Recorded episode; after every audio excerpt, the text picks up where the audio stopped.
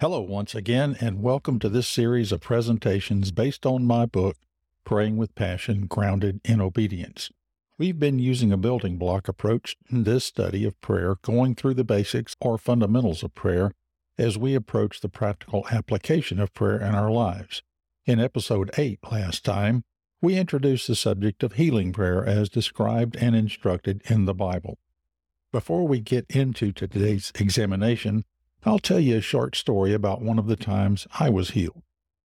If you've read my bio on the website, you know that I spent about 10 years on active duty in the Army. Of those years, I spent about seven years directly on tanks and armored vehicles. I was exposed to a lot of dust, diesel fumes, chemical residue from propellant of our tank ammunition, and just the environment we lived in while in the field. In the winter in Germany, we often used large tents that were heated with diesel or coal fired heaters that gave off a lot of residue, and of course, we breathed in all that junk. One time during winter training, we were using a smoke screen made from burning magnesium infused with hydrochloric acid. You know, just the name of that stuff is enough to make you cough, but we used it a lot. It made a very dense chemical smoke that stayed near the ground level for a long time. It was designed to defeat the enemy's battle sights called thermal imaging. It was very dangerous to breathe, but one time I breathed in a bunch of it. The result of all that is that I damaged my lungs and I now suffer from chronic obstructive pulmonary disease. COPD is a lung disease that obstructs airflow. Typically, it's caused by long term exposure to irritating gases or particulate matter, which is exactly my case. I think it's most common among those who smoked for a long time. Well, I didn't smoke, but got mine through the, all the junk that I breathed in. For several years after exposure, I suffered from multiple cases of walking pneumonia and bronchitis, several times a year having to go through antibiotics and other medications. After my awakening to healing, I asked for a healing prayer from some dedicated prayer warriors in my church. Since that prayer, I admit that I've had a few bouts of respiratory disease, but mostly I've been relieved of the constant infections and pneumonia. I, I was healed, and I give God all the glory for it. My lungs have not been completely restored, but then God isn't through with me yet. So you see, for me, healing is not only real, it's very personal. That's why I'm so zealous about promoting healing prayer. Be sure to share any of your experiences in healing so that others may see the reality of it too. That always makes for great testimony. So, what are the methods or manifestations of healing prayer that we see in Scripture? By studying the Bible, we see that there are several methods of healing described in the Bible. There's through a person with that spiritual gift. We saw that with Peter and John. Through the laying on of hands, as described in the book of James. There's the anointing with oil. There's prayers of faith by those who have the gift of faith, and then through intercession by others, and then obviously through divine intervention. For this study, we won't cover all of those methods of healing, but only the method covered in James 5, and we will cover that in just a moment. We must know one thing first as we look at the methods for healing, and particularly the procedures set out in the Bible single most important ingredient that must be included in any healing prayer, any laying on of hands, or any anointing with oil is faith. Except for divine intervention, every other method of healing set out in the Bible requires faith. Without faith, healing simply is not going to happen outside that divine intervention. Let's look at our main scripture that we will be using in this episode. In James 5 14 and 15, it says this Is any one of you sick? He should call the elders of the church to pray over him and anoint him with oil in the name of the Lord. And the prayer offered in faith will make the sick person well. The Lord will raise him up. So, what are we really looking at? According to the book of James, the sick person must ask the elders of the church to pray over him or her and I believe that when the scripture uses the word sick, it also means those suffering physical afflictions of almost any kind, from something as simple as a common cold up to and including cancer, paralysis, heart disease, lung disease, or any ailment or physical affliction you can think of. I think one of the reasons the sick person must make the request for healing prayer is that the request itself is a statement of faith. There has to be at least a hope of faith, or as used in Scripture, a mustard seed's worth of faith, for them to even ask. Personally, in my prayer ministry, I can talk to a sick person or a person with an affliction about it. In fact, I do that all the time, but the decision to ask for healing prayer must ultimately be that of the person to be healed. I can't just go roam the halls of hospitals with my bottle of oil, splashing it around and yelling, Be healed. I mean, I'm not Jesus. I'm not able to do that.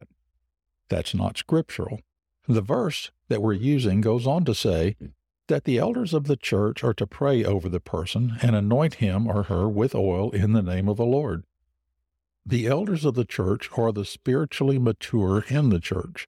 This does not refer only to the deacons, the pastor, or church trustees, but to the spiritually mature. The structure in some churches does not include the office of elders, although many churches do have formally appointed, ordained, and anointed elders. I personally believe that we should have church elders, but that's uh, really a subject for another day. But for a healing prayer to be effective, we do have to identify who our spiritual elders are and rely on their spiritual maturity and spiritual authority for the prayer to be effective.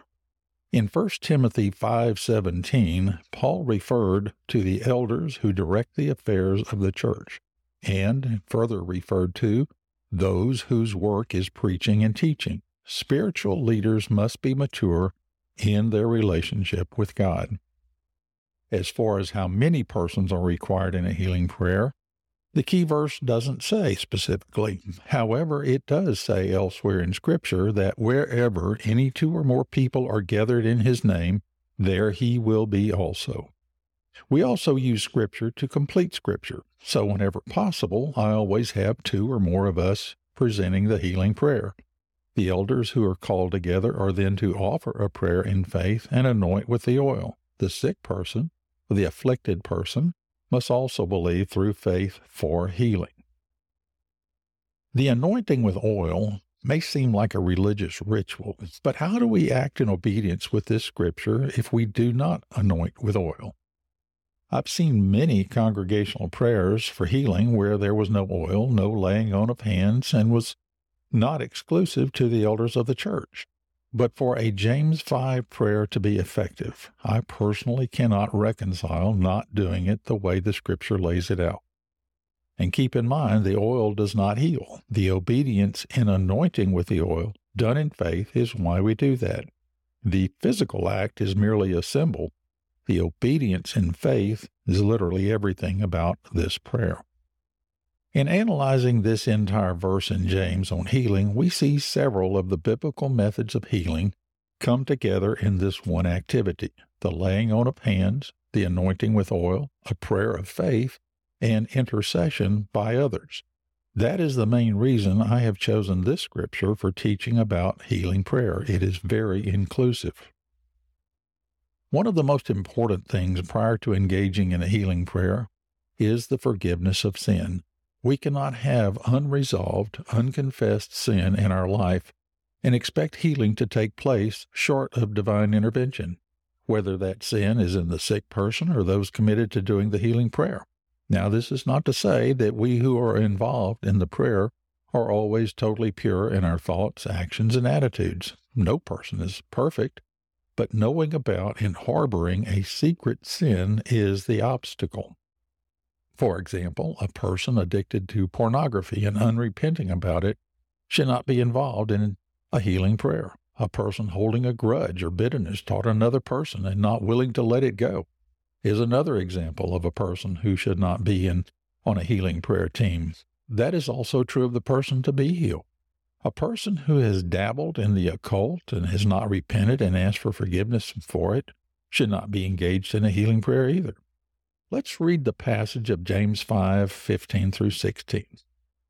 It says this And the prayer of faith will save the one who is sick, and the Lord will raise him up. And if he has committed sins, he will be forgiven. Therefore, confess your sins to one another and pray for one another that you may be healed. The prayer of a righteous person has great power as it is working. I want to make a correction or clarification, if you want to call it that, to what I wrote in the book. When I wrote the book, I used a translation of the Bible that did not contain the phrase about confessing your sins to one another. In the book, I said that I did not believe you were required to confess your sins to one another. Well, after considerable study and looking at more accurate translations of the Bible, specifically the English Standard Version, I've since changed my stance on that and do believe that we are to confess any unresolved sin to one another, that being the elders participating in the healing prayer. Now, if you have a regular prayer life, you should have already confessed any past sins and asked God's forgiveness for those sins. Thus, I don't think you have to call up all the bad stuff you've ever done and previously confessed to God and lay it out before others. But I do believe any unresolved or current sin should be confessed before the prayer begins. Remember, this is not a ritual, but a matter of the heart and of deep faith. Confession of known sin should always be included in that preparation. When I conduct a healing prayer, I confirm that the person to be healed does have faith and a belief in scriptural healing. I then read the section from James 5, and then I take the oil, dab a bit on my finger, and dot it on the person's forehead. Once the person is anointed, each of those elders present lays a hand on a shoulder or the head of the person, and we offer the prayer of healing. Remember from our earlier studies that the prayer is to God the Father in the name of Jesus Christ, and healing is done through the power of the Holy Spirit. This prayer is usually short and to the point. God is not measuring this exercise by the word or by the hour, but by the faith and obedience. It is important to know and believe there is real power for healing in this prayer. James did not say that the Lord maybe will raise up the sick person, or that if it is God's will, he may be raised up. He said the Lord will raise him up. This requires a prayer of faith. It is God's will to heal, so I always go into the prayer believing that healing will in fact take place. Now, I said earlier that there have been instances when I've prayed over someone and they were not healed as I requested. But I will say again that every time I conduct a healing prayer, I go into it with a firm belief in my heart and in my mind that the person will be healed. Now, healing may take time. It may be a second, a minute, a day, or a very long time. I don't know why it takes time, but it does. I will confess to being frustrated sometimes when I've been engaged in healing prayer and don't see immediate results. Well, God understands we are an impatient people. So don't become frustrated with God. However, as all things happen in God's time, not our time. We don't know what obstacles Satan has thrown up against us turn this over to God to do what He intends to do, and it will always result in His glory. I personally also include in the prayer a prayer of deliverance from demonic oppression that may be causing the disease or ailment. We will cover more on that in later sessions on spiritual warfare, but sometimes, not every time, there is demonic activity involved. Sometimes, though, the person is just sick or hurting or afflicted. One last thing that I've come to believe is important in completing a healing prayer is a prayer of blessing on the afflicted person.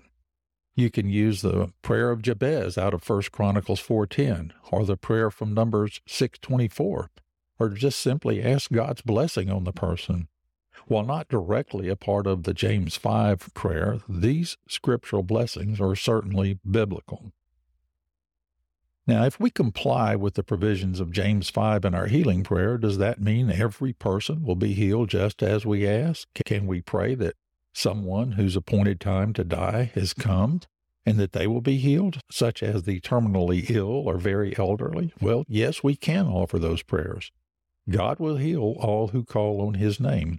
Some will be healed here on earth, and some will be healed as they enter heaven. This is not a cop out or an excuse for unanswered prayers. God's ways are far beyond my ways, and God's thoughts are far above my thoughts. My role and the role of any prayer warrior is to be obedient, faithful, and passionate. Our prayers offered in faith will be heard by God. Our duty is to obey God. We are not called to guarantee His work. If you want to engage in healing prayer, check out Chapter 7 of the book, Praying with Passion Grounded in Obedience. I have a couple of examples of how to phrase and conduct such a prayer if you need those. And if you would like to engage me to come to your church or ministry group to conduct a healing service, well, contact me through the website of prayingwithpassion.com. Next time, I will introduce you to prayers in spiritual warfare. As I've said a couple of times, we are at war with Satan, and spiritual warfare is a large part of that battle. We're all in it, so let's be ready for it. Until then, may God bless you and keep you. May his face shine upon you and give you peace.